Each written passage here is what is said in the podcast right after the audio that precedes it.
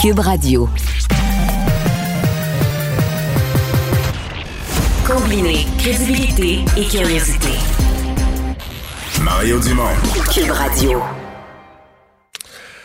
Or, 35 ans après son décès, euh, euh, l'ancien premier ministre du Québec, René Lévesque, qui demeure, qui demeure une, une idole au Québec, un premier ministre vraiment euh, emblématique. Et bon, un des, des devoirs qu'on a sur le plan de l'histoire, c'est de faire que des jeunes qui ne l'ont pas connu, bon, un peu dans les livres, mais que on garde cette mémoire-là, on raconte l'homme, etc. Et c'est un des rôles que se donnent les musées.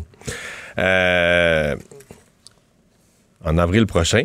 Euh, en fait, le Musée de la civilisation, jusqu'en avril prochain, je devrais dire, lance un appel euh, au public pour essayer d'aller chercher des artefacts, des objets, des choses qui ont appartenu à René Lévesque. Stéphane Laroche est le PDG du Musée de la civilisation. Bonjour, Monsieur Laroche.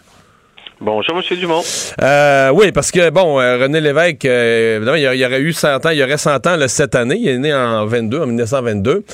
donc, on est, encore, on est encore dans le contemporain, là. On n'est pas, on, est encore dans un domaine où des membres de sa famille, des amis, des gens de son village, etc., pourraient avoir encore une foule d'objets qui lui ont appartenu. Exactement.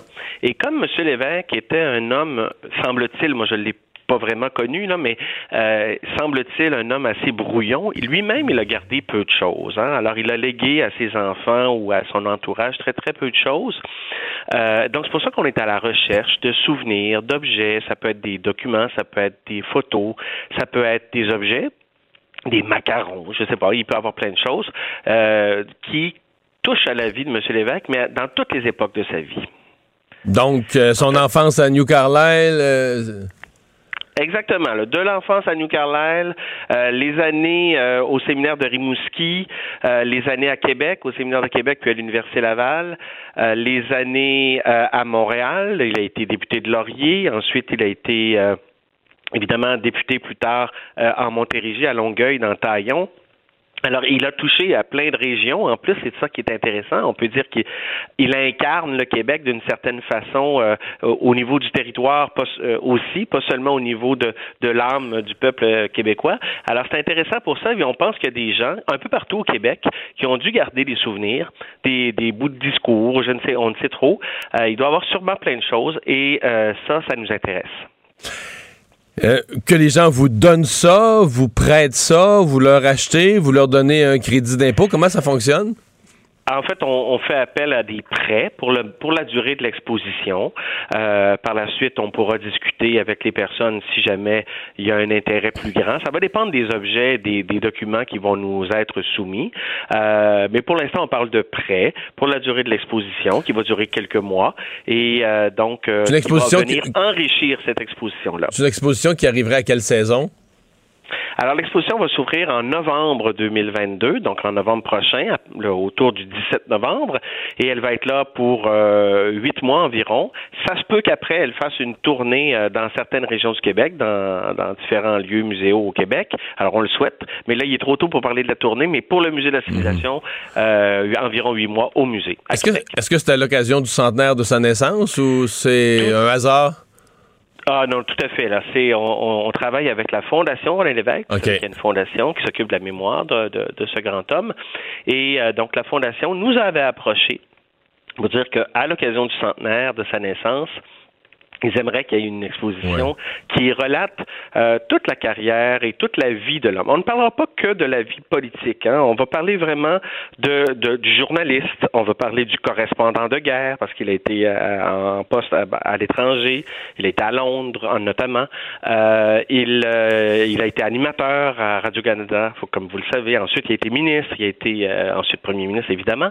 Donc, c'est tous les aspects de l'homme et l'homme aussi, le père de famille tous les aspects de l'homme qui nous intéressent.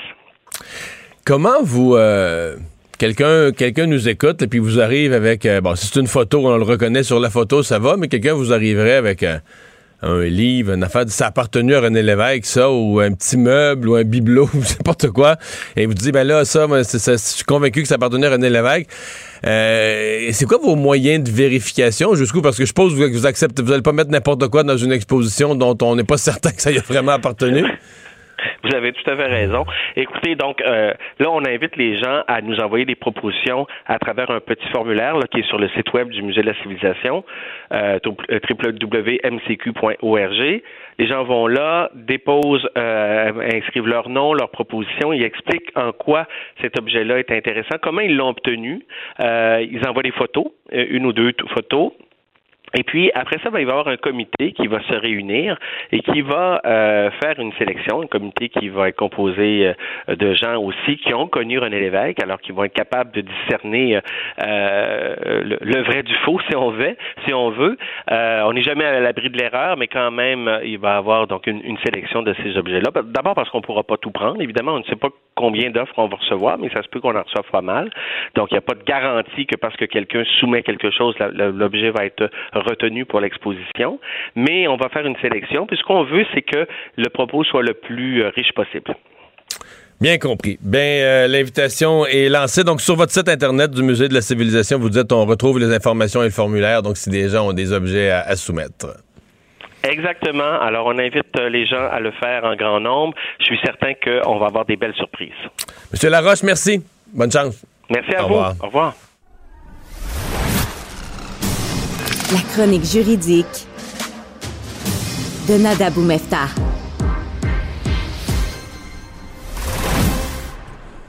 Bonjour Nada. Bonjour Nada. Hey, est-ce que la communication? Oui, bon, bonjour Nada. Bonjour Mario. Bon. Ça va? Oui, alors tu veux nous parler de l'arnaqueur de Tinder?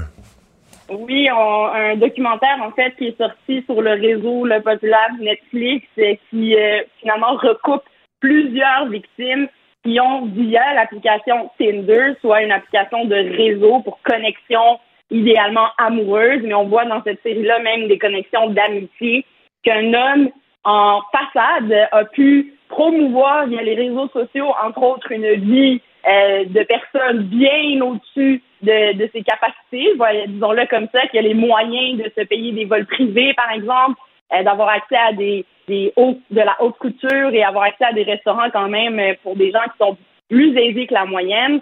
Et des femmes qui sont malheureusement tombées dans le piège de cet univers-là où il a créé complètement une identité fausse, tant sur les réseaux qu'en réalité, avec des gens qui l'ont aidé à travers son, histoire pour finalement être capable de soutirer de l'argent à ses victimes, entre autres en mentionnant une certaine vie parallèle, là, Mario, où il était en danger, il ne peut plus avoir accès à ses ressources.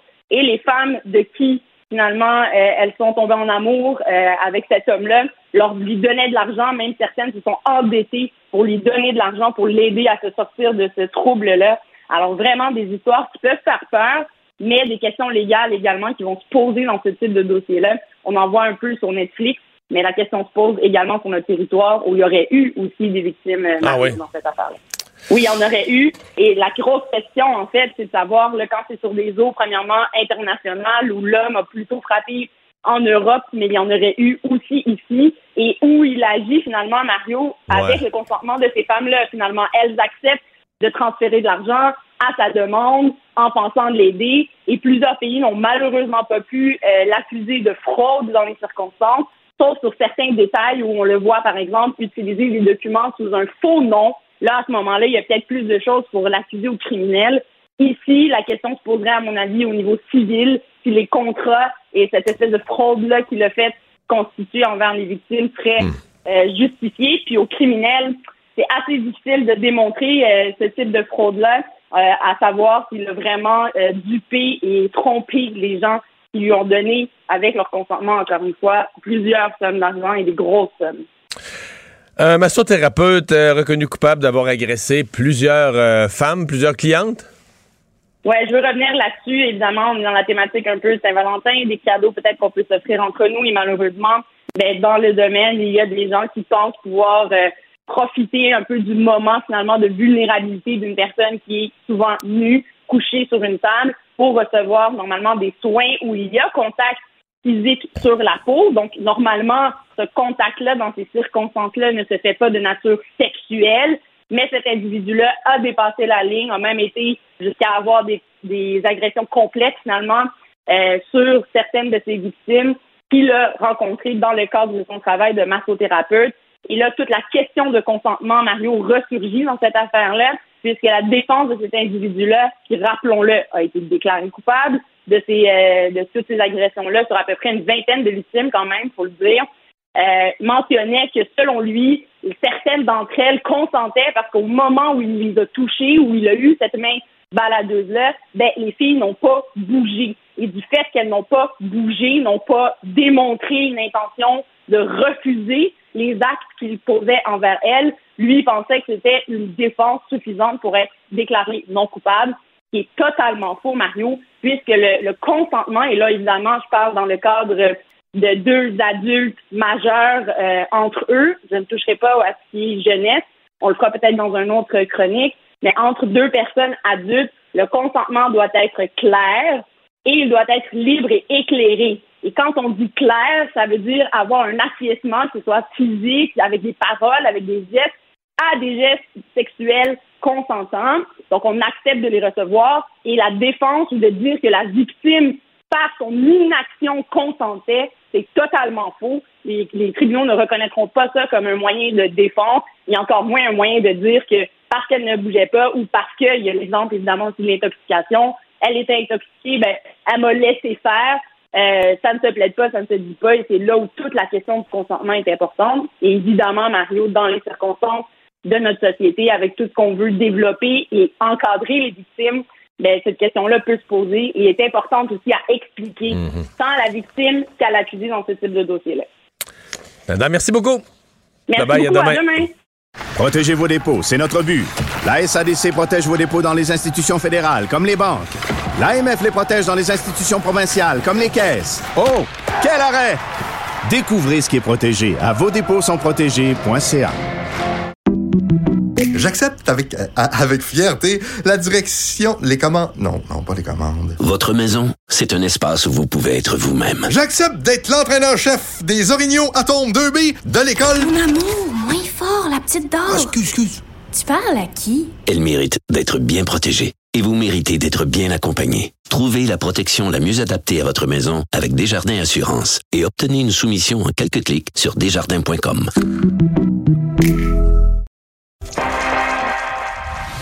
Mario Dumont. Il analyse l'actualité et sépare les faits des rumeurs. Il n'a qu'une seule parole, celle que vous entendez. Cube Radio. Vous avez 24 minutes dans une journée. Tout savoir en 24 minutes. Pour s'informer et comprendre en 24 minutes, ici Mario Dumont, en compagnie d'Alexandre Dubé, des studios de Cube Radio, la station d'affaires publiques de Québecor. Voici Tout savoir en 24 minutes. Tout savoir en 24 minutes. Cube Radio.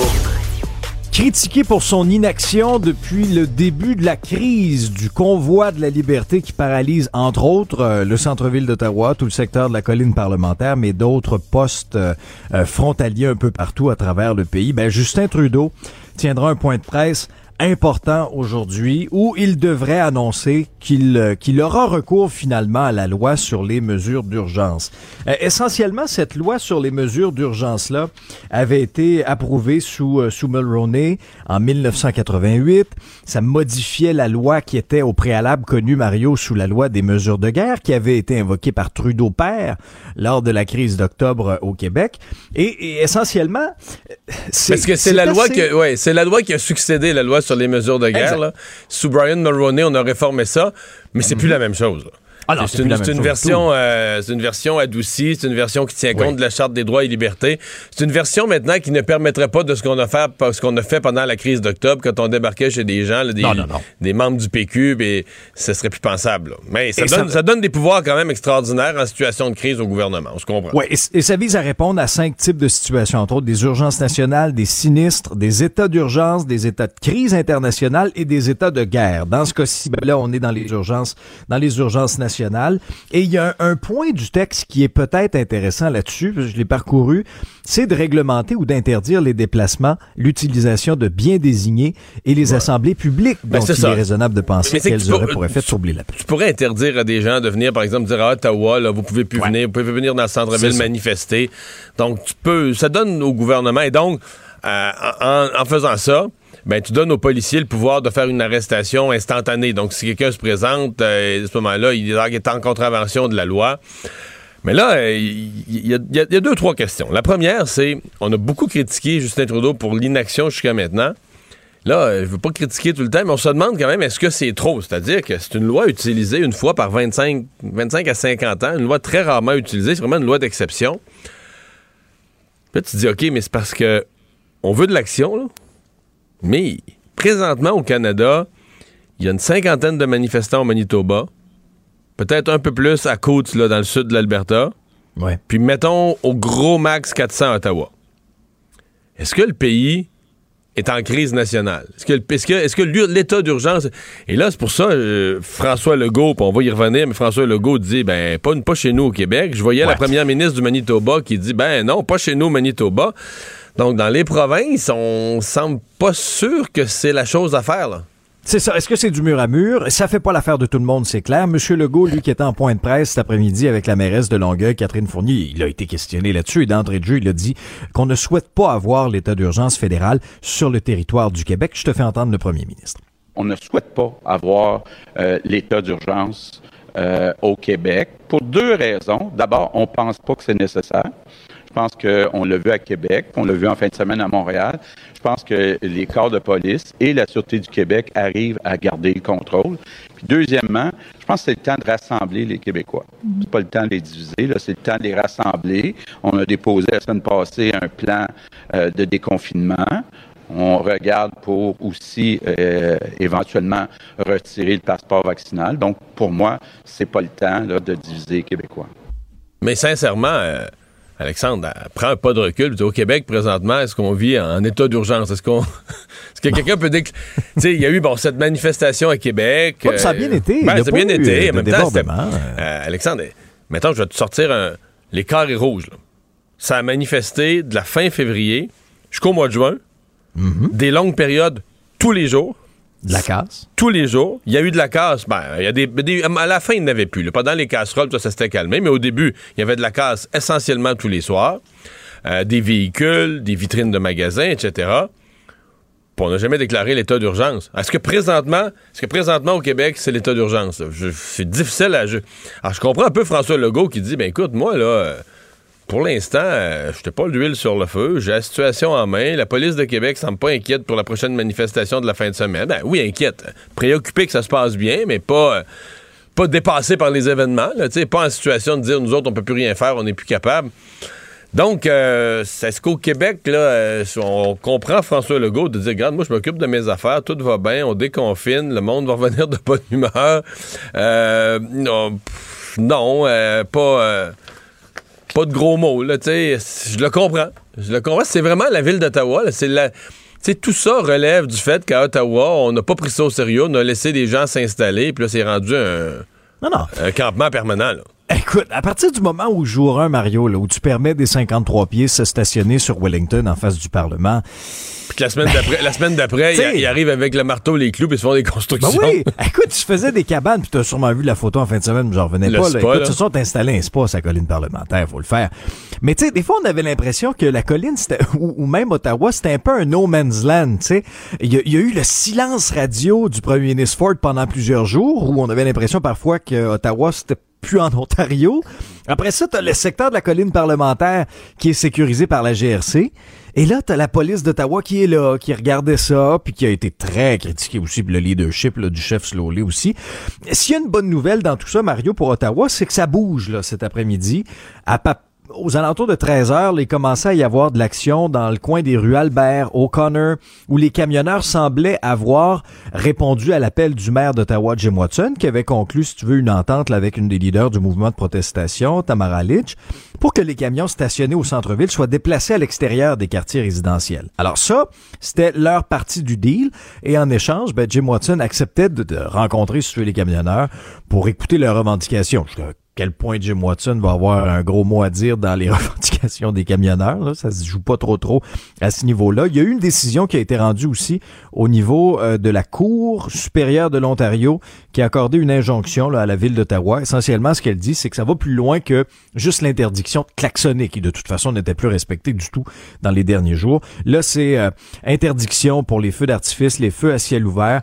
On vient... Euh, aller dans le même sens que les règlements municipaux qui sont déjà en place, euh, en place euh, à Ottawa. deux autres items sur l'état d'urgence, par exemple, mhm.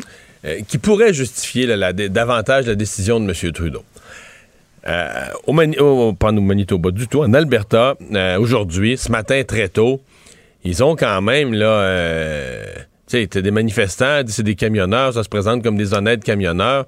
la GRC avait eu des informations visiblement, là, mais ils sont débarqués, ils ont trouvé un arsenal de munitions. Ah de munitions, de fusils. Donc, de 13 armes d'épaule. 13 armes d'épaule, mais visiblement des gens qui s'armaient pour affronter les policiers puis tuer du monde. Là. Bon, une machette, il y en avait pour tous les goûts, là, tu sais. Euh, donc ça, tu dis, OK, là, il n'y en a pas eu au pont ambassadeur, on avait dit ça, qu'il y en a, il y en a qui, des, camionneurs qui avaient dit, ah, moi, je suis prêt à affronter les policiers, et tout ça, mais ça s'est pas produit. Quand la situation s'est vraiment présentée, que les policiers leur ont demandé de quitter, ils l'ont pas fait. Parce que là, on se comprend que. Je veux dire, si, tu ouvres le feu contre les policiers, tu, changes de game, là. Euh, donc, mais si t'avais des gens donc en Alberta qui étaient lourdement armés, le fait d'avoir accumulé un arsenal, tu te dis ok, c'est pas juste euh, pas juste un, agriculteur qui avait qui avait tué un coyote puis qui l'a oublié dans le boîte du pick-up. Il y a une intention. Là. Il y a une intention. Mm. Beaucoup, mm. beaucoup. On dit des quantités importantes de munitions qui accompagnaient ah ces armes à feu-là, des chargeurs mm. semi-automatiques. Donc, il y avait une intention euh, de, de guerre. Donc, ça, c'est plus préoccupant. L'autre affaire, c'est la protection des infrastructures sensibles. C'est-à-dire que il y a des menaces qui pourraient avoir des manifestations aux postes frontières de la colle. Il y a cette mode, on s'est rendu compte que ça faisait mal de fermer les frontières avec les États-Unis. Donc, il y a des camionneurs qui veulent jouer ce jeu-là. Et là, on pourrait, semble-t-il, envoyer l'armée, non pas envoyer l'armée là où il y a du monde, envoyer l'armée là où il y a personne pour protéger les infrastructures, pour dire, regardez, vous laissez pas personne, personne, mhm. personne euh, s'installer ici, arriver ici. C'est, comme on dit, circuler. Là. Ouais. Parce que parce que ce que j'allais dire à Mario, c'est qu'on les voit les conséquences de ça. Dans le cas du pont ambassadeur qui a été fermé quand même bon, depuis lundi dernier, ça roule maintenant sur le pont, mais c'est 400 millions de dollars par jour qui transitaient par ce pont-là. C'est 25% des échanges entre les, euh, les États-Unis et le Canada par voie terrestre qui passaient par là. Mais ce matin, j'avais une, une, experte, une professeure mhm. d'université qui disait que là, oublions le côté canadien. Il y a eu des pertes énormes en Ontario, l'usine de Toyota, mais, du côté du Michigan, tu sais, la gouverneure du Michigan a fait une intervention. Il y a la Maison-Blanche, il y a Biden, mais la gouverneure du Michigan a fait aussi une intervention. D'ailleurs, c'est probablement les interventions des Américains qui ont fait rouvrir le pont. Là, Penses-tu? Ben, en bonne partie. mais, mais donc, euh, elle, m'expliquait que euh, au Michigan seulement, là, il évalue la semaine passée, juste dans la semaine passée, qui s'est perdu quelque chose comme 50 millions en salaire non versé. c'est incroyable. Donc, tu sais, on dit, là, c'est pas juste les grosses compagnies, l'économie, mais 50 millions, donc des, des, travailleurs, des, des, travailleurs autonomes, des gens qui n'ont pas eu leur travail parce que ce sur quoi ils travaillent, les marchandises, les, intrants euh, de production n'avaient pas traversé.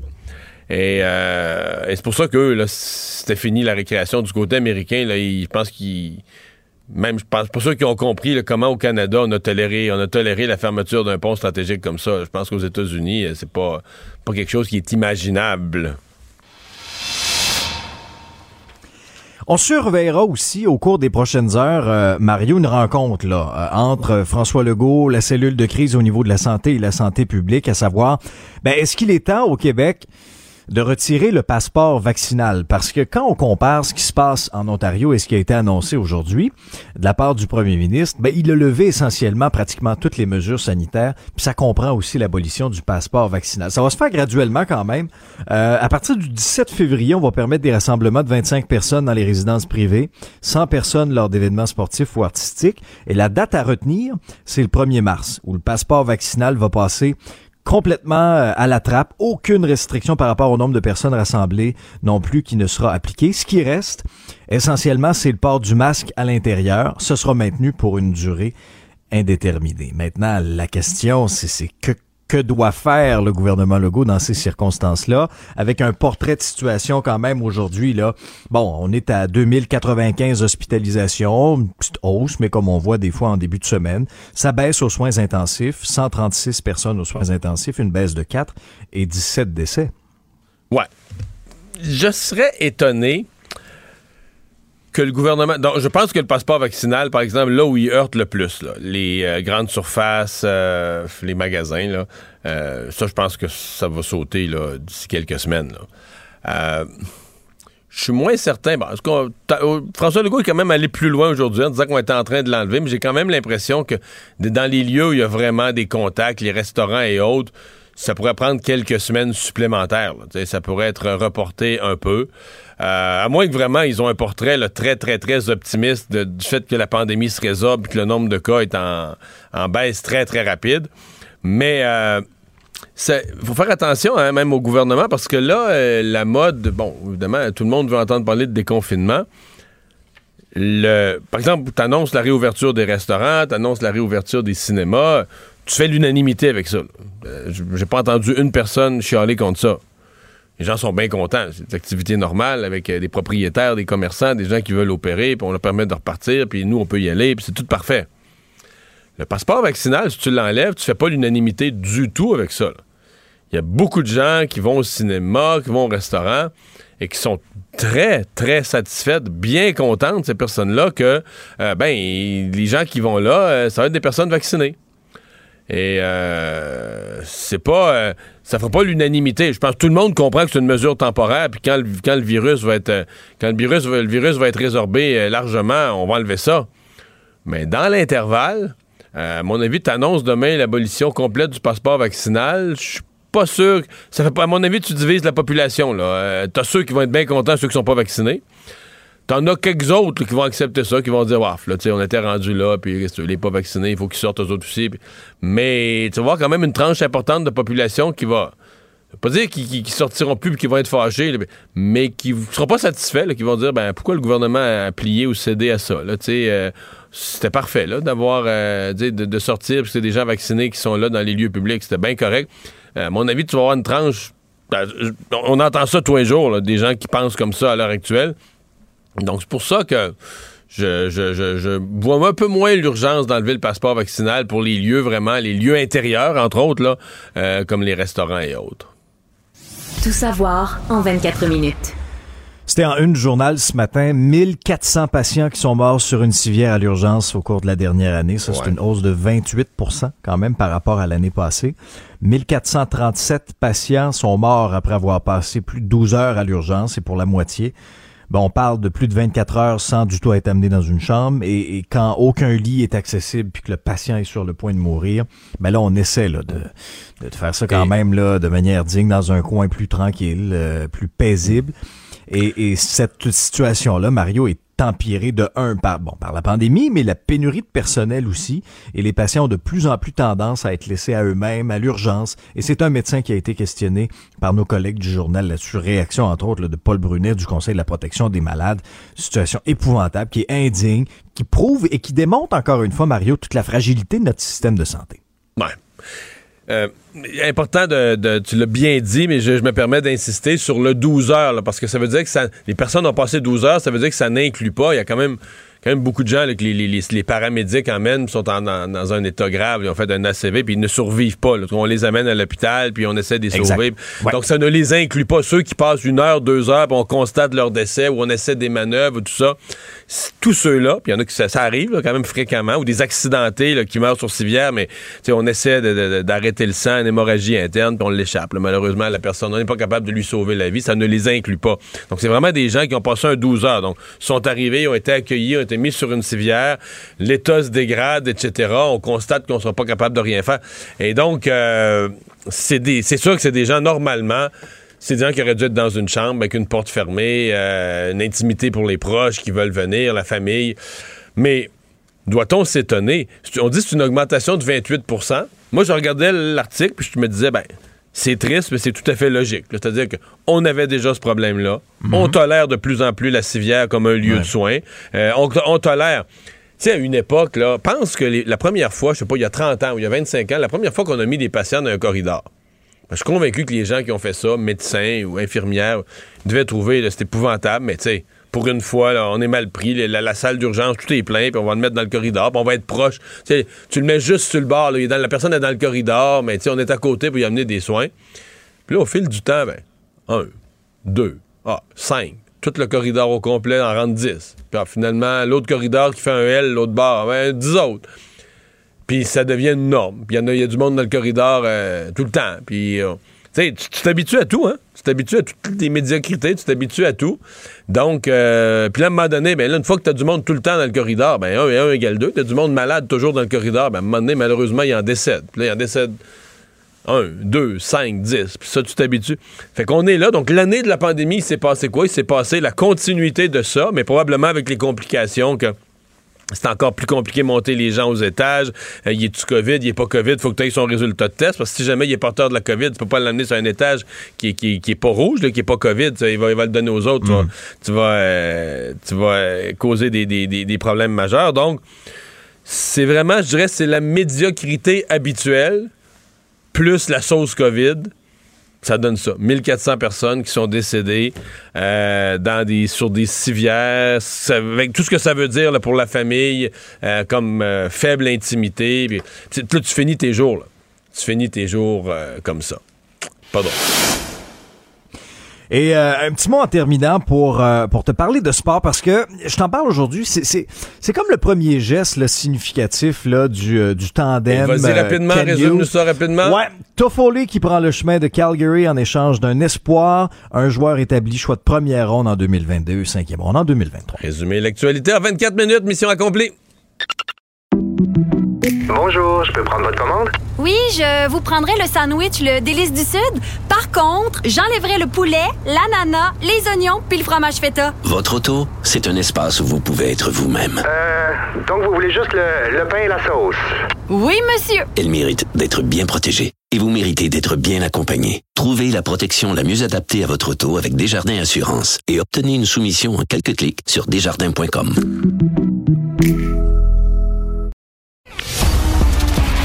Les vrais enjeux, les vraies questions. Les affaires publiques n'ont plus de secret pour lui. Mario Dumont. Et on est de retour directement sur le point de presse du premier ministre Justin Trudeau qui va expliquer le recours, le recours pardon, à l'état d'urgence. Accompagné aujourd'hui par la vice-première ministre Freeland et les ministres Lametti, Medicino et Blair. Je suis ici pour faire le point sur les barrages illégaux. Je veux aussi parler de nos efforts pour soutenir l'Ukraine face à l'agression russe. Mais évidemment, commençons par la situation ici au Canada. On entre dans la troisième semaine des barrages illégaux qui perturbent la vie de trop de Canadiens. Ici, dans notre capitale, les familles des petites entreprises endurent une obstruction illégale de leur quartier. Ces protestateurs occupent les rues harcèlent les gens, enfreignent la loi. Ce n'est pas une manifestation pacifique. À la frontière et dans différentes parties du pays, les barrages aux frontières font du tort à notre économie et euh, perturbent des chaînes d'approvisionnement critiques. Ceci fait du tort aux travailleurs qui dépendent de ces emplois pour nourrir leur famille. Hier, le pont ambassadeur a été rouvert entre Windsor et Détroit. Mon équipe et moi-même travaillons avec l'Ontario et la ville de Windsor. Jour et nuit, j'aimerais remercier les agences sur le terrain, notamment la GRC qui a joué un rôle actif. Maintenant, nous avons une responsabilité de veiller à ce que le pont demeure ouvert. Avec chaque barrage illégal, les agences de sûreté locale agissent pour maintenir la paix selon leur champ de compétences. Malgré leurs meilleurs efforts, il est maintenant clair qu'il y a de sérieux défis auxquels sont confrontées les forces de l'ordre pour faire appliquer la loi de manière efficace. Vendredi, l'Ontario a déclaré l'état d'urgence pour répondre aux barrages. C'était la décision responsable et nécessaire à prendre aujourd'hui. Pour euh, continuer dans cette voie, le gouvernement fédéral est prêt à euh, utiliser davantage d'outils pour pouvoir reprendre le contrôle de la situation. Après euh, avoir euh, eu des discussions avec le cabinet et le caucus, après avoir consulté les premiers ministres de toutes les provinces et de tous les territoires, après avoir euh, discuté avec euh, les chefs de l'opposition, le gouvernement fédéral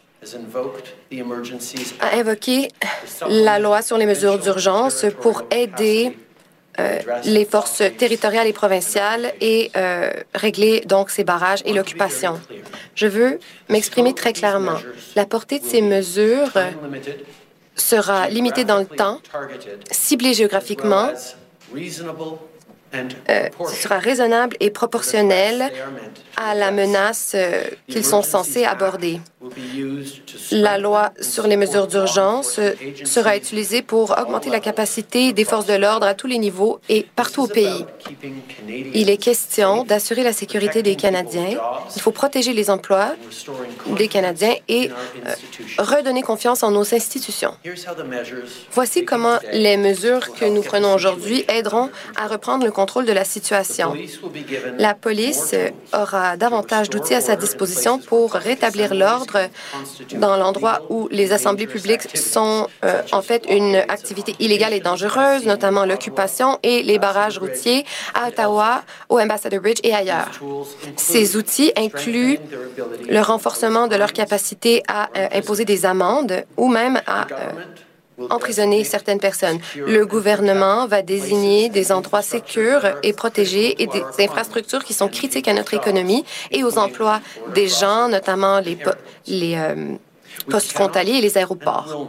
On ne peut pas et on ne permettra pas une activité dangereuse et illégale de se poursuivre. La loi sur les mesures d'urgence va aussi permettre au gouvernement de veiller à ce que les services essentiels sont rendus, notamment euh, pour remorquer les véhicules qui entravent la route. De plus, les institutions financières auront l'autorisation ou la consigne de fournir des services essentiels afin d'aborder la situation, euh, notamment en restreignant les fonds voués à euh, appuyer ces euh, barrages illégaux. Et finalement, on permettra à la GRC de faire appliquer les lois municipales lorsque c'est nécessaire. Voici ce que prévoit la loi sur les mesures d'urgence. Je veux encore une fois m'exprimer très clairement sur ce que cette loi ne fait pas. On ne va pas se prémunir de cette loi pour appeler l'armée. Ah voilà, ça répond à une des questions. Donc, pas question d'appeler l'armée, mais on donne des pouvoirs euh, supplémentaires, des pouvoirs exceptionnels aux services euh, policiers. Euh, donc, Justin Trudeau, pour la première fois, écoutez, cette loi qui a été votée par le gouvernement Mulroney, c'était une modernisation de la vieille loi sur les mesures de guerre, la loi sur les mesures d'urgence, donc, qui a été votée en 88 par le gouvernement Mulroney, n'avait jamais été utilisée de cette façon-là là, pour décréter l'état d'urgence. ben, c'est fait. Justin Trudeau qui dit c'est limité dans le temps. Euh, c'est pas sur tout le territoire du Canada, donc c'est à des points stratégiques euh, où on va décréter l'état d'urgence. Mais euh, certainement la ville d'Ottawa, on a parlé des, d'autres postes frontaliers où des manifestants ont essayé de, de bloquer. Donc, on va. Alexandre est toujours là? Oui, bien sûr, Mario. Et, et tu très, très clair sur le fait que c'est pas l'armée. Pour ceux qui pensaient, ceux qui faisaient un parallèle, l'état d'urgence, mm-hmm. c'est l'armée qui débarque dans les rues. Euh, pas du tout. Oui, ça, on écarte ça. On écarte ça. Et maintenant, la suite des choses. Bon, il faudra déposer une motion dans les sept prochains jours. Ce sera adopté à la Chambre des communes et c'est en vigueur durant 30 jours. Parce que déjà, Mario, il y a des voix qui s'étaient élevées, entre autres celle de, François Legault en point de presse cet après-midi, qui disait, ben nous, on n'en veut pas de ça au Québec. On n'a pas besoin de ça. La situation est pas critique. Tout est sous contrôle et on veut apaiser un peu le climat social. Euh, alors là, le fait de dire, ben, ce sera limité dans le temps et ce sera ciblé géographiquement, puis M. Trudeau vient d'insister là-dessus.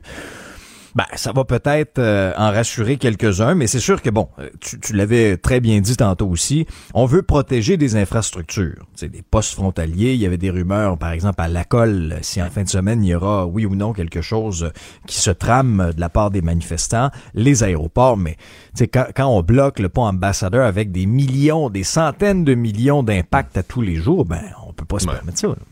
Non, je pense aussi que ce qui a été découvert ce matin, euh, si la GRC a eu ces informations-là, ce qui a été découvert ce matin, là, vraiment en, Alberta, euh, un arsenal de 13 fusils, plein de munitions, une machette, etc., de l'équipement, quasiment un équipement pour faire la guerre, euh, que des camionneurs. Là, on, on a aimé présenter l'image du bon camionneur qu'on prive de son gagne-pain, qui amenait, qui allait chercher des laitues en Californie, puis qui les amenait, puis il n'a plus le droit d'aller aux États-Unis parce qu'il n'est pas vacciné.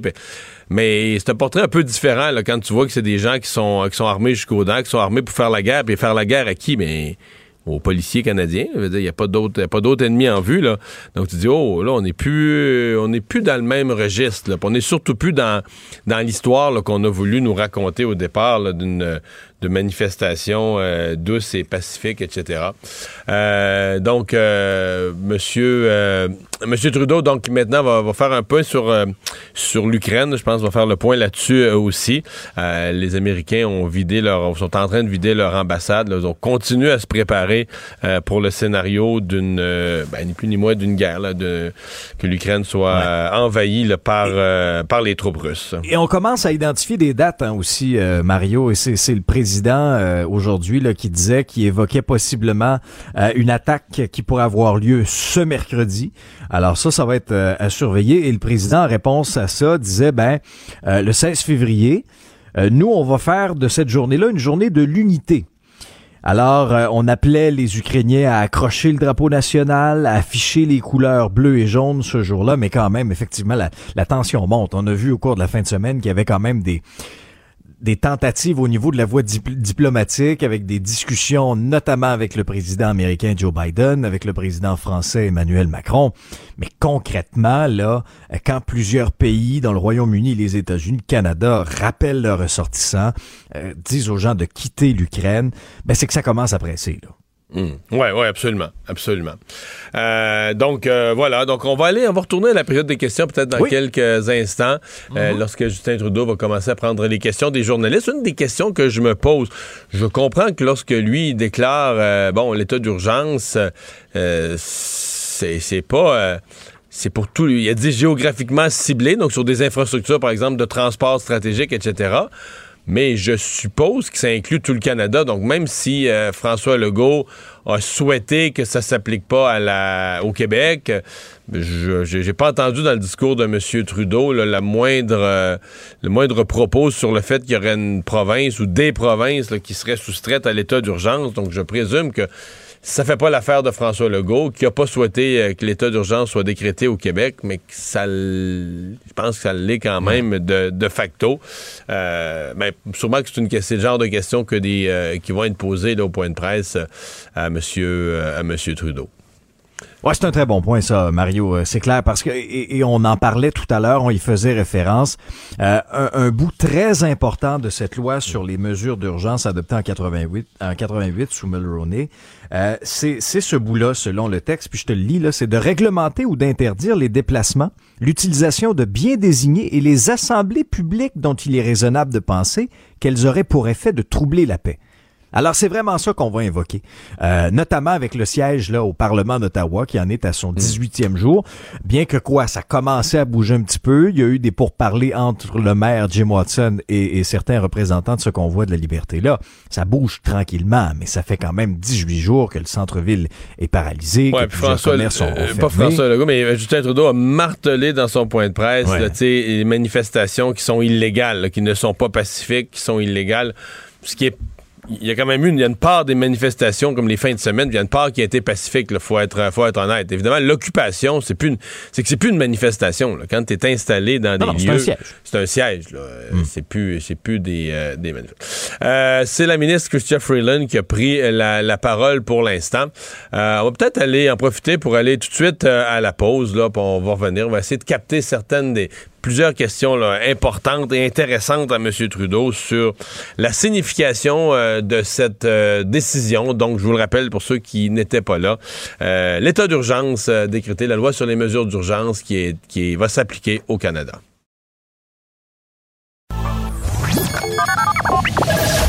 Mario Dumont. Joignez-vous à la discussion. Appelez ou textez le 187 Cube Radio 1877 827 2346.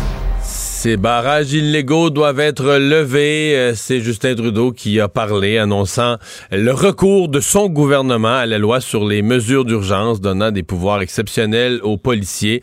Euh, d'autres actions qui vont être menées aussi, entre autres pour empêcher le financement, le transfert d'argent aux groupes qui, selon lui, font des activités euh, illégales.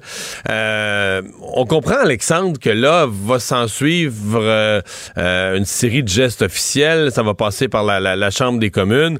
Euh, à ma connaissance, il y a juste Jack Mitzing à date qui a donné une indication claire qui supportait le recours euh, à la loi sur les mesures d'urgence. Euh, que vont faire les conservateurs qui ont été, eux, mhm. extrêmement divisés sur la question? Le Bloc québécois? Le Bloc québécois qui porte le, le, souhait du Québec, mais là, quand le premier ministre dit qu'il en veut pas, euh, de quelle façon le Bloc québécois va, euh, va se positionner dans tout ça? Euh, ce sera intéressant, mais il y aura bon une motion qui va être déposée au cours des sept prochains jours. Il faut que ce soit adopté par la Chambre, par le Sénat aussi, Mario, et c'est en vigueur pendant 30 jours. Et, tu faisais référence justement au, au, terrorisme financier puis au blanchiment d'argent et, les financements illégaux. Et c'est ce que, ce que la vice-première ministre Christophe Freeland est en train d'annoncer en ce moment, parce que c'était beaucoup la question de fond, ça. D'où vient cet argent? Oui, mais il y a un rapport aujourd'hui? J'ai pas vu est-ce que ce rapport-là a été certifié comme étant réel, mais il y a comme un rapport qui a, qui a comment dit, qui a leaké, qui a fui. Euh, pas de GoFundMe, de l'autre site de, de, finance, de sociofinancement. Mhm. Et euh, l'argent venait presque à moitié des États-Unis. Ah, tiens, tiens. Euh, il en venait un peu de quelques autres pays, mais l'argent.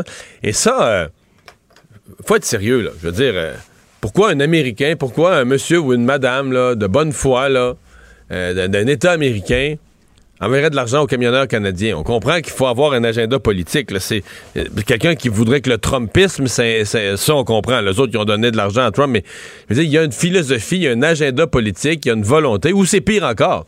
Oui, il y a une volonté carrément de déstabilisation, de dire on va affaiblir le Canada, euh, on va affaiblir Justin Trudeau, on va compliquer la vie des Canadiens, on va nuire à l'économie canadienne. Alors qu'il y a une volonté pure et simple de déstabilisation. Mais dans les deux cas, sincèrement, c'est impossible. Ça se peut pas. Pourquoi des Américains? Je veux dire, voyons, euh, euh, mettons quand il y a un syndicat de, de, de, syndicat de camionneurs ou un syndicat de travailleurs de l'acier fait une grève aux États-Unis, là. Parce qu'au Canada, les simples citoyens envoient l'argent par millions? Voyons. Ah, écoute, appelle Mario. ben oui. le ça même ben oui, Non, mais c'est ridicule que le monde de Lévis, que le monde de Lévis, il y a une grève, il y a une grève au Tennessee, ben puis le monde de Lévis, puis le monde de Shawinigan envoie des 50 pièces. Euh, voyons, ça, ça existe pas, là. C'est une joke, là. Ça se peut pas, là, que l'argent rentre de cette façon-là. C'est qu'il y a un agenda. Euh, ça devient relativement inquiétant. Tu dis, OK, c'est quoi l'affaire? Qui, qui fait quoi? Qui veut mhm. quoi? Euh, pas, sain du tout. Donc ça, je pense que le gouvernement euh, canadien, c'était comme le temps là qu'on arrête. Puis GoFundMe, 10 millions ramassés. Déjà, ça se peut pas. Là, euh, GoFundMe bloque ça en disant, là, ils se sont sentis mal, etc. Puis, en plus, tu as les provenances de fonds qui sont suspectes, mais tu pourrais aussi, Alexandre, te demander Qu'est-ce qu'ils vont faire avec ça? Je sais pas si c'est une petite campagne de souscription, puis tu ramasses 10 000 puis les gens font une manifestation, tu dis, regarde, ils vont s'acheter des sandwichs, ils vont se payer leur gaz, ils vont se partager ça, puis à la limite, un malhonnête va peut-être en mettre 50 de plus dans ses poches, tu comprends? Mais c'était pas dans grosse somme. Mais excuse-moi, là, quand tu joues d'un million, qui administre... Tu joues d'un million, là? Qui administre ça? Qui a le chéquier, en vertu de quelles règles de conseil d'administration, mhm. les fonds sont distribués comment? Euh, puis là, t'as quand même pas tant de manifestants que ça. Tu dis, OK, y a-tu des manifestants, là, qui, y a des manifestants qui vont finir riches, là, tu sais? C'est quoi l'affaire, là? Euh... Ils, sont, tous logés au Château Laurier. Non, non, mais non, non, pour vrai, là, tu sais, c'est quoi l'affaire, là? Euh, normalement, des manifestations, là, tu sais, il y en a eu euh, dans notre pays au fil des années, toutes sortes de manifestations, mhm. mais t'entends jamais parler d'argent. Tu sais, des fois, tu vas dire, ah, t'as un syndicat. Quand c'est une manifestation dans un milieu de travail, t'as un syndicat, ils ont un fonds de grève. Fait qu'ils vont donner, mettons, 50% ou 40% ou 30% de leur salaire aux gens pour pas qu'il y ait zéro revenu, qu'ils puissent payer l'hypothèque. Mais T'entends jamais parler d'une manifestation d'argent, comme il y a une manifestation, tu ah oui, l'argent rentre, au oublié de millions, 2 millions, 5 millions, 8 millions, 10 millions. Hey, c'est quoi ça? J'ai jamais vu ça, là. Ah non, c'est fascinant. Puis là, ben, le point de presse se poursuit. Deux choses importantes par rapport à ça. On augmente la surveillance des transactions, notamment celles effectuées avec la crypto-monnaie. Et Christophe Freeland vient juste d'annoncer, Mario, que les comptes d'entreprise des semi-remorques, il y en a qui sont lettrés, là, ils sont là, là. Ces comptes-là vont être gelés. Oh! Alors ça, euh, là, ça a des impacts aussi, là. Parce que souvent, on oh, avait oh, comme, questionnement, on se disait, écoute, ces gens-là, ils, sont là, ils, ont, pas, ils, sont là depuis deux semaines, il n'y a aucun problème avec les entreprises ou quoi que ce soit. Oh, à ta peu, là. Là, on gèle les comptes.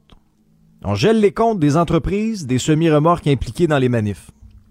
Non, ça, on se comprend que ça, tout à coup, là, ça a une, euh, ça a une portée qui est, qui est différente. Donc, on va voir euh, comment ça se, comment ça se déroule dans les prochains jours. Est-ce que, par exemple, à Ottawa, est-ce qu'on va vouloir rapidement, parce que le problème que tu as, c'est que si tu as, je sais pas, une semaine de débat parlementaire, on se plaint déjà là, qu'en deux semaines, mais presque trois semaines maintenant, les choses se sont, euh, empirées, les choses se sont détériorées à à, Ottawa parce qu'on a mm. installé des, structures permanentes, on a construit des bâtiments, puis plus tu es installé, plus tu es difficile à déloger. Mais là, euh, si ça prend, est-ce que les mesures d'urgence, ça va prendre une autre semaine avant de vraiment entrer en action? Euh, tout est adopté par la Chambre des communes, dans lequel cas, ben, c'est une semaine de plus euh, d'implantation, c'est une semaine de plus où les racines s'en vont de plus en plus profondes dans la terre euh, et que cette, euh, cet arbuste va être dur à déraciner, va être dur à arracher. Là, je parle de, je parle de manifestation à ah Ottawa. donc, Un arbuste de 53 pieds, tu déplaces pas ça comme tu veux, c'est clair. Ben, c'est clair qu'ils sont qu'ils ont pris leurs aises, les manifestants, ne serait-ce que de voir en fin de semaine le spa en pleine colline parlementaire avec la vue magnifique sur, sur l'institution. Non, mais tu sais, le symbole est fort. Mais, mais c'est sûr qu'à un certain moment, il faudra aussi se poser de sérieuses questions sur comment ça se fait qu'on s'est retrouvé dans cette situation-là.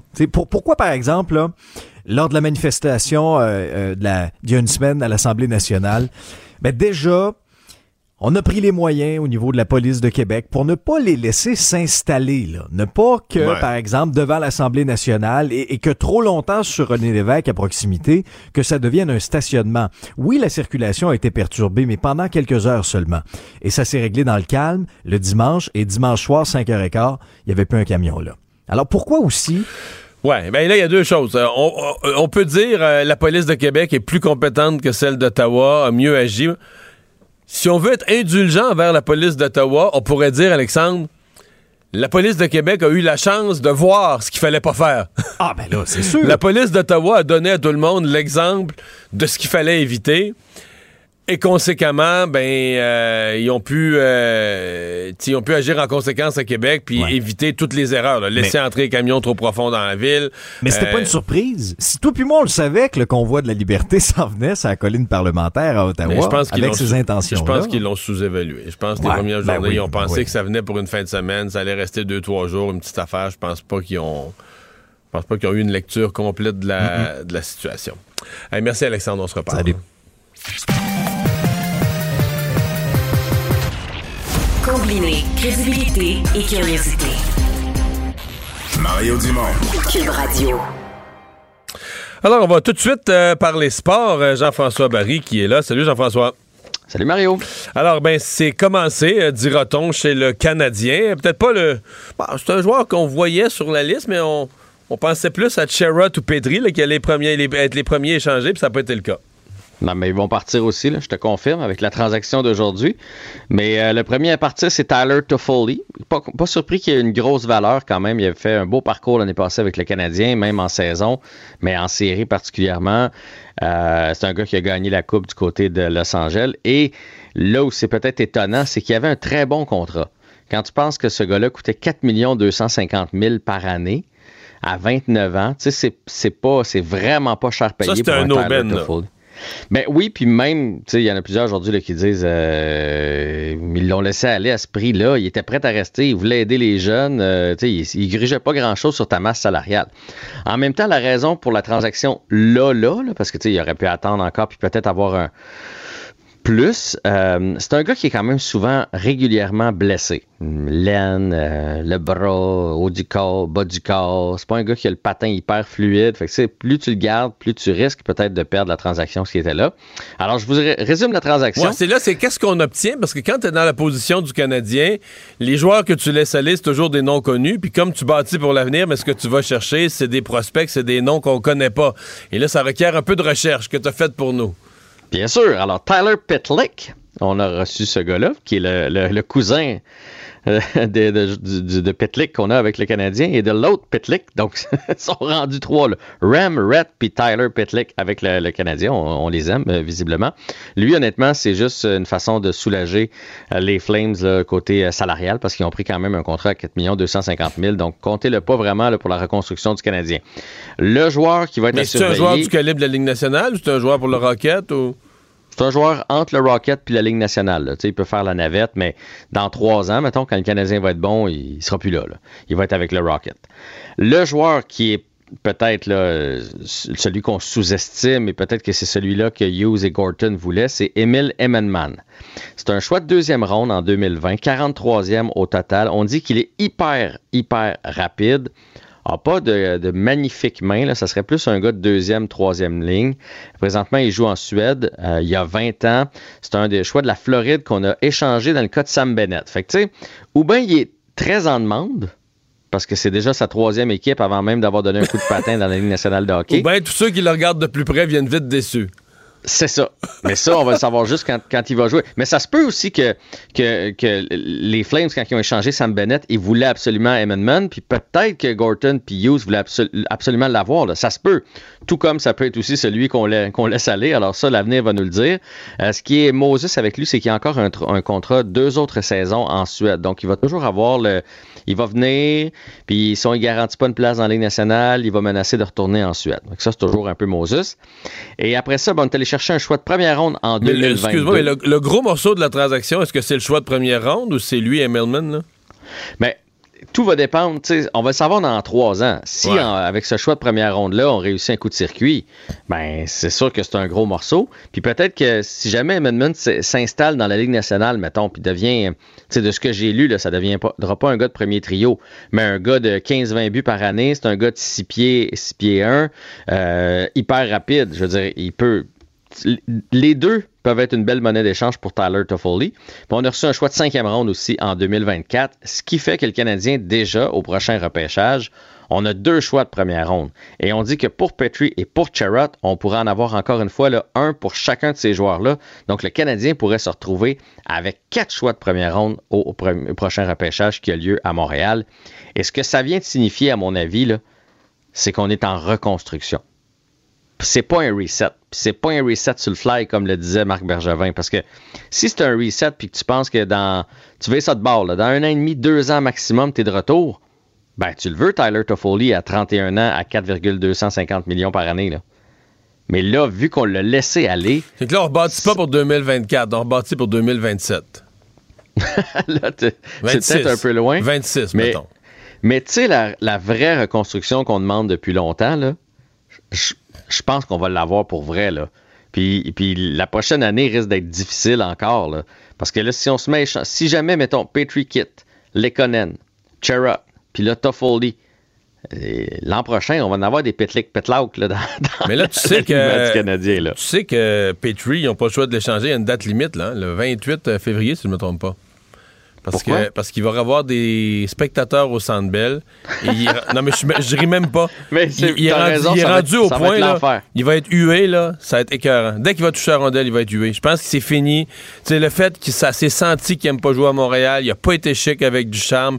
Il, il est responsable de toutes les défaites. Il perd la rondelle, il la donne à l'adversaire tout le temps. Je pense plus qu'il peut là, je pense plus qu'il peut jouer devant le public parce que là il va se faire huer puis là, là ça va sa, sa, valeur, une fois que tu peux plus qu'il se fait huer par son propre public, la sa valeur va baisser là. Ben, ouais, ben, encore de la elle, a, déjà baissé. Elle était déjà plus haute il y a trois semaines. Là, Martin Saint-Louis est arrivé, toute l'équipe s'est ressaisie, toute l'équipe joue mieux, puis lui, à part il continue de faire des gaffes. Puis euh, c'est, Jeff Petrie. Mais je suis d'accord avec toi, mais honnêtement, j'espère qu'on n'ira pas là en tant que partisan, parce que déjà sur les médias sociaux, c'est assez virulent à l'endroit de, de, Jeff Petrie. Laissez, on, on sait qu'il quitte. Là. On sait qu'il reste à peu près trois semaines avec le Canadien. Fait que s'il joue encore pour nous quand il va avoir des spectateurs, foutons-y la paix. J'espère qu'on a appris quand même à, travers les, euh, les, derniers événements des dernières années avec Drouin, avec Price, là, que ça vaut pas la peine d'en rajouter quand un joueur est déjà par terre. Bon, Price, euh, tout ce que tu parles de lui. Euh, Mais je veux juste terminer en disant que Tyler Toffoli, moi, je l'ai adoré. Euh, j'ai trouvé qu'il amenait toujours quelque chose de rafraîchissant. Toujours le sourire sur la patinoire. on le voyait beaucoup dans les vidéos promotionnelles du Canadien et tout et tout. Et il a été pro du début à la fin. D'un, l'année passée, il nous aurait donné 50 buts dans une saison traditionnelle de 82 matchs. puis aujourd'hui, il a fait vraiment un beau message pour remercier Montréal. D'ailleurs, l'année passée, il avait dit qu'il a toujours voulu jouer ici, puis qu'il se sentait comme un Canadien, puis qu'il trouvait ça plate mm. de ne pas jouer devant, le, devant les partisans. Et il a fait un deuxième paragraphe à son message qui était pour les jeunes. Les jeunes du Canadien ne lâchaient pas. Il parlait de Suzuki, il parlait de Cole Caulfield, puis de Jake Evans. Euh, mais... Il est heureux, évidemment, d'aller à Calgary, mais il a été pro du début à la fin. Mais c'est celui, tu sais, dans, dans, tout le groupe, c'est peut-être celui que j'aurais gardé, moi. Mais c'est comme tu dis, c'est parce que ça veut dire qu'ils ne garderont pas grand-chose. C'est reconstruction, euh, reconstruction majeure. si tu dis on reconstruit, mettons, avec les choix de cette année, mettons que cette année, je dis n'importe quoi, là, on, si on réussit vraiment à avoir quatre choix de première ronde cette année, il va en avoir des bons là-dedans. Mais les autres, ils vont arriver dans la Ligue en 2025, là. 2024, 2025, 2026. Fait que si c'est ça ton objectif, où là, on va vraiment être à prendre au sérieux, mais Tyler Toffoli, le rendu là, il sera plus contrat avec nous, puis il va être rendu trop vieux. Fait que c'est probablement. C'est ça que le signal que ça envoie aujourd'hui, c'est armez-vous, on rentre dans une vraie reconstruction. Et donc, dans ta tête, c'est une question de semaine. Euh, Petrie, Sherrod, c'est parti, là. À moins que la blessure de Sherrod soit trop euh, sévère, mais oui, c'est parti. Puis même, tu sais, à un moment donné, il y a quelqu'un qui avait parlé à Hughes, puis il avait dit euh, un gars comme Sherrod, tu dois avoir envie de garder ça. Puis il avait dit oui, parce que, tu sais, c'est un bon joueur à la brigade défensive pour montrer aux autres, montrer entre autres à Romanoff. Mais il a dit, il n'y a rien qui empêche de le transiger et d'aller le signer comme joueur autonome à la fin de l'année. Fait que ça, c'est sûr, sûr, sûr qu'il est parti. Fait que Cherrod, c'est parti. Petrie, c'est parti. Reste à voir qu'est-ce qui va arriver avec euh, Lekonen. Est-ce que quelqu'un va toucher à Gallagher? Moi, je pense pas. Bon. Mais qu'est-ce que quelqu'un veut, Gallagher? Ben, c'est ce que je crois. Non, non, que personne ne veut y toucher. Non, non, aucune des 31 autres équipes est intéressée. Ben, en ben, fait, en, fait, je pose la question, si tu gardais la moitié de son contrat, si tu payais la moitié de son contrat, est-ce que tu pourrais trouver un intéressé? Je suis même pas sûr. Écoute, peut-être, peut-être. Mais, tu sais, s'il restait deux ans à jouer, là, je dis pas, là, euh, sur son contrat, là, tu le prends pour les séries cette année, je pense que c'est un gars qui peut t'amener quelque chose. Mais là, il reste encore cinq autres saisons, Mario. Cinq. Il avance plus. Euh, ma blonde capable d'écouter la game puis voir, c'est qui celui qui avance plus là-bas? C'est Brandon Gallagher. Fait qu'imagine dans 3-4 ans d'ici, ça va être l'enfer. En série éliminatoire, toutes les équipes adverses savent quand, quand Gallagher a la rondelle, fonce dessus, tu y enlèves. Tu y enlèves 100% du temps. Il redonne tout le temps, tout le temps, tout le temps l'adversaire. Un avantage numérique est une certitude que ça marche pas. À moins qu'il va se placer devant quelqu'un d'autre contre. Mais si lui a la rondelle, c'est fini. Elle est sortie de la C'est triste, là, parce que je, ah je l'ai aimé, puis je l'aime encore, Gallagher, puis je le sais qu'il veut. Mais à un moment donné, là, t'as beau vouloir, ça, il avance pas. On a eu un bon Super Bowl. Hey, on a eu un très bon Super Bowl qui s'est quand même terminé. J'y repensé toute la journée aujourd'hui. J'ai même lu un peu sur le sujet d'une façon un peu plate. Puis je pense que les Bengals hier dans le vestiaire, la tête entre les mains, devait regarder certains choix de jeu qui leur ont coûté cher parce qu'ils n'ont pas été capables de passer le KO aux Rams. Un bout de temps, là, les Rams allaient nulle part. Après la, blessure de de, de OBG, là, il allait nulle part, les, les Rams, et, on a pris six points d'avance, mais on n'a jamais, jamais été, euh, quatre points d'avance, pardon, mais on n'a jamais été capable de donner le gros coup de massue. On s'est quand même retrouvé à un moment donné à la ligne des buts, là. On n'a pas été capable, ça a donné un placement. Ouais, sur la, passe, la très longue passe. Mais c'est ça aussi le football. Tu as une défensive extraordinaire, euh, celle des Rams. C'est l'équipe la plus complète. Euh, ils ont tenu le coup. Moi, je, je, reste marqué quand même par un des jeux les plus. Il y a toujours quelque chose dans un Super Bowl. Un des jeux les plus idiots. Euh, Vernon Hargreaves, qui n'était pas habillé et qui a, à un moment critique, son équipe fait une interception. Il reste deux minutes dans la, première demi. Ils perdent par trois. Fait que s'il faisait trois points, il reviendrait, il reviendrait au, vestiaire pour la demi à égalité. Et le gars embarque en gogoune sur le terrain pour faire des célébrations, mais il n'a pas le droit. Je veux dire, il n'est pas habillé. Il, joue pas. Il, a été exclu de la game. Mais il n'est pas habillé pour le match. Il arrive en...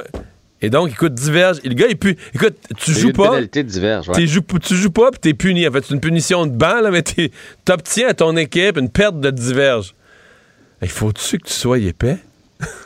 faut que tu sois épais ou faut que tu sois euh, c'est speed, là. Moi le dire de même, là, parce que quand je veux dire, il s'est pointé sur le terrain, il était comme une gazelle, il sautillait partout. Je peux bien croire que sa défensive venait de faire un gros jeu, mais je peux pas concevoir que quelqu'un avec toute, son, toute sa tête dans un moment aussi important aurait fait quelque chose comme ça. Mais, mais oui, il a coûté cher.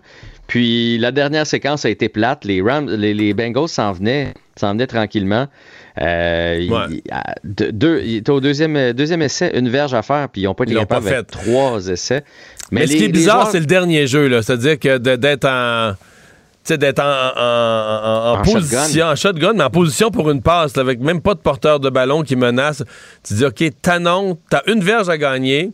À la limite, laisse au moins l'adversaire ses talons de dire, qu'est-ce qu'ils font? Ils font une petite course, une poussée d'une verge, ils vont nous faire une petite passe piège, puis ça. Non, t'annonces une. C'est un quatrième et un, t'annonces une passe. Ça, ça m'a laissé. Ben, Regarde, le Zach Taylor a amené son équipe jusque-là dans des conditions miracles. Je pense qu'il a coaché ça au, meilleur de sa connaissance. Peut-être qu'il y avait un jeu qui, euh, qui pensait vraiment, vraiment bon, mais à ce, moment-là, la ligne des Bengals tenait plus du tout. Là. Écoute, Joe, mm. Burrow Joe même pas le temps de tourner sa tête pour regarder ce qu'il y avait devant lui. Euh, que déjà, il y avait, il y avait les, Aaron Donald et compagnie sur son dos. D'ailleurs, lui, Donald, puis Cop, puis euh, Stafford se sont levés au, bon moment. Avec sept minutes à jouer, ils ont vraiment pris les choses en main. Ils ont fait une poussée extraordinaire. Je veux dire, Cop avait le ballon. On, tout le monde le savait qu'on allait y lancer ou y donner. Ou, puis il l'avait pareil. Ça marchait pareil. Merci Jean-François. À demain. Salut.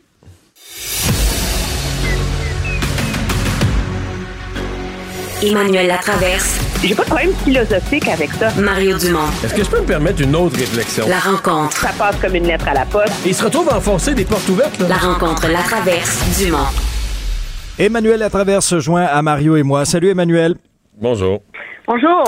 Alors, retour sur ce point de presse important de Justin Trudeau qui demande finalement l'utilisation de la loi sur les mesures d'urgence. Question de mettre fin à ces manifestations de camionneurs, entre autres sur la colline parlementaire à Ottawa, mais ces blocus là des postes frontaliers critiques en Ontario seulement, finalement. On en comprend. Parce que pour le blocus euh, au Manitoba, c'est pas clair que le Manitoba accepte que la loi sur les mesures d'urgence. Moi, j'ai vu que la, première, la première ministre disait non, là, ce que j'ai vu, ce que j'ai lu cet après-midi. Alors, elle dit non, l'Alberta dit non, puis le Québec dit pensez-y même pas. Alors, finalement, c'est on invoque la loi la plus radical de l'arsenal légal du gouvernement fédéral pour gérer une situation de 400 camionneurs à Ottawa. Ah, c'est un peu surréel, là. Je veux pas minimiser la gravité du moment, là, parce que je pense que c'est, c'est important. C'est une loi qui est très rarement invoquée parce qu'elle donne des pouvoirs très, très, très, très larges au gouvernement fédéral pour euh, rétablir l'ordre dans la société, mais en même temps, pour ceux qui l'auront écouté, c'est comme si M. Trudeau, en l'annonçant, nous disait en même temps qu'il était gêné de le faire. Donc, j'invoque cette loi-là, mais je vous promets, je ne toucherai pas au droit de manifester, je ne toucherai pas aux libertés civiles. c'est, alors, c'est comme, il y a, y a un malaise là, immense autour de ça, puis un malaise immense autour du fait qu'on utilise le fait que la capitale fédérale soit bloquée par 400 camionneurs et en définissant ça comme une hmm. urgence nationale à la sécurité du pays. Mais Emmanuel, euh, mais toi, dans, tantôt, on, jasait avec Alexandre du, cas, du cas François Legault. Est-ce que, sincèrement, au Québec présentement, est-ce que tu peux dire que le Québec vit en état d'urgence? Il y a eu, ben non. Il y a eu une manif il y a deux semaines à Québec. C'est bien déroulé. Les services policiers semblaient amplement en contrôle de la situation. En fin de semaine, il y a eu une manif plutôt... Euh, plutôt bon enfant, assez simple, pas tant de monde que ça à Montréal. Euh, on annonce une autre manifestation à Québec en fin de semaine. Euh, bon, tu sais, la police de Québec semble pas du tout là, en perte de contrôle de la situation. Donc, tu peux pas. On a vu en termes de manifestation, je veux dire, c'est même pas à la cheville du printemps des manifestations étudiantes il y a dix ans. Puis on n'avait pas, on, pas déclaré l'état d'urgence à ce moment-là. Donc, c'est pour ça que, tu sais, je me mets dans la peau de François Legault. Tu dis, à part que jeter de l'huile sur le feu, puis de venir mêler toutes mes affaires, tu comprends, puis d'encourager des, radicaux à manifester plus, puis il n'y a pas vraiment de, justification. La réponse de M. Legault était absolument impeccable. C'est comme, écoutez les boys, là. Doug, en Ontario, ça fait ton affaire de mettre euh, le singe sur le dos du fédéral. Correct. Mais Justin, tu pas joué dans mes plates-bandes. Moi, ici, j'ai la situation sous contrôle. C'est pas facile. j'ai pas besoin de tes gars, puis de ton armée, puis de ta GRC qui débarque ici. Là. Ça tient, cet argument-là de M. Legault, tant que l'action, entre guillemets, ne se déplace pas à des postes frontaliers névralgiques comme la colle. Ouais. Alors, je, j'ose espérer que le gouvernement du Québec est assez euh, allumé pour prévenir une telle situation. Mais dans l'ensemble de l'œuvre, entendons-nous là, que le gouvernement fédéral en soit réduit à invoquer une loi qui s'appelle la loi sur les mesures d'urgence parce qu'on a changé de nom parce que l'autre avant était trop méchante, là. Mais tu sais, c'est comme pour 400 camions à Ottawa. Je veux dire, c'est, c'est surréel. C'est, c'est comme, c'est même pas l'ensemble de la ville d'un million d'habitants qui est paralysée, là. Et je n'enlève absolument rien au cauchemar que vivent les gens dans ces secteurs-là, là.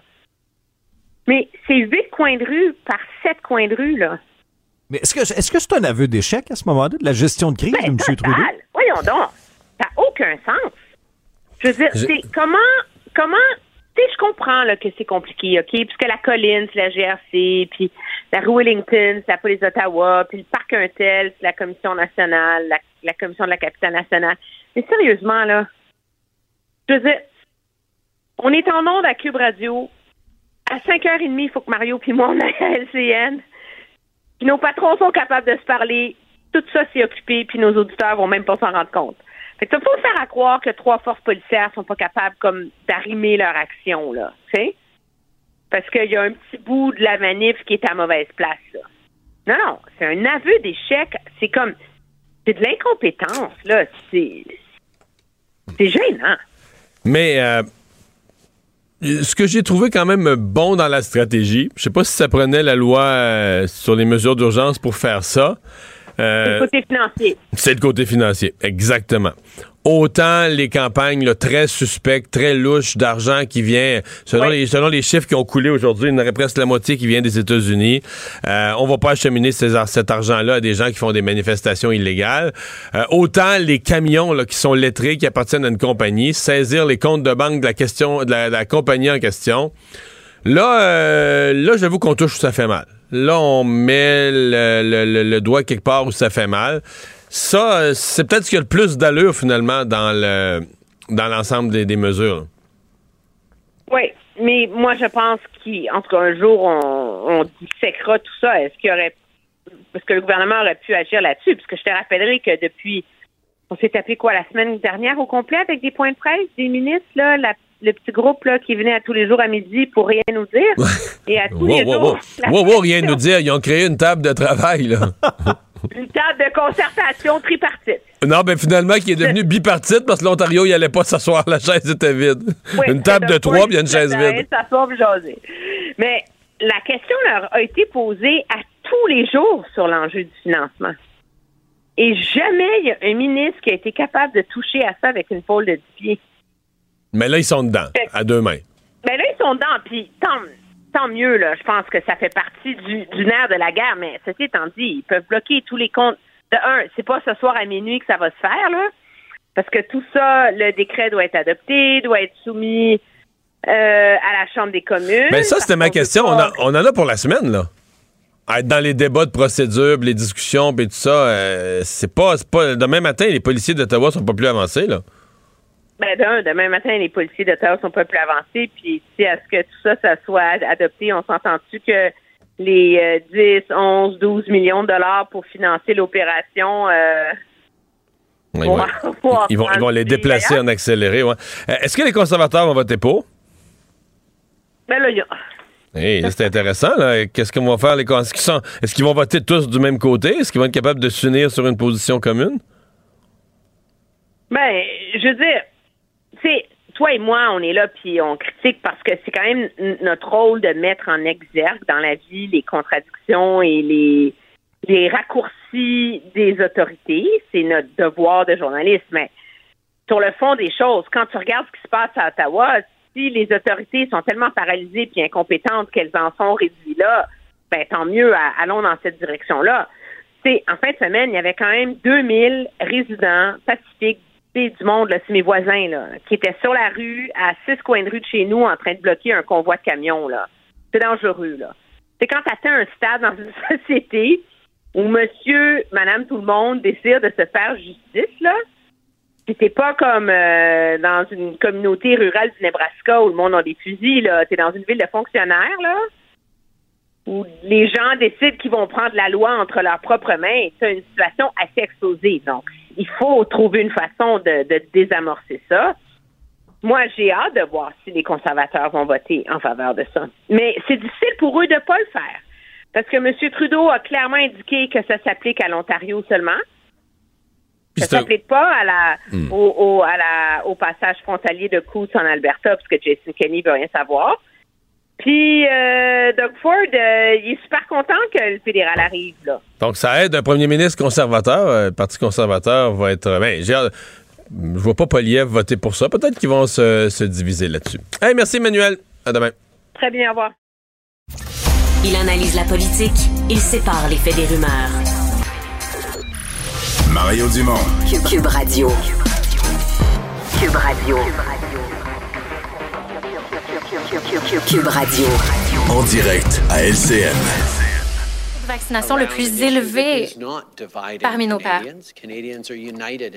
La situation ne divise pas les Canadiens. Alors, le premier ministre Trudeau qui invoque donc la loi sur les mesures d'urgence pour mettre fin aux barrages.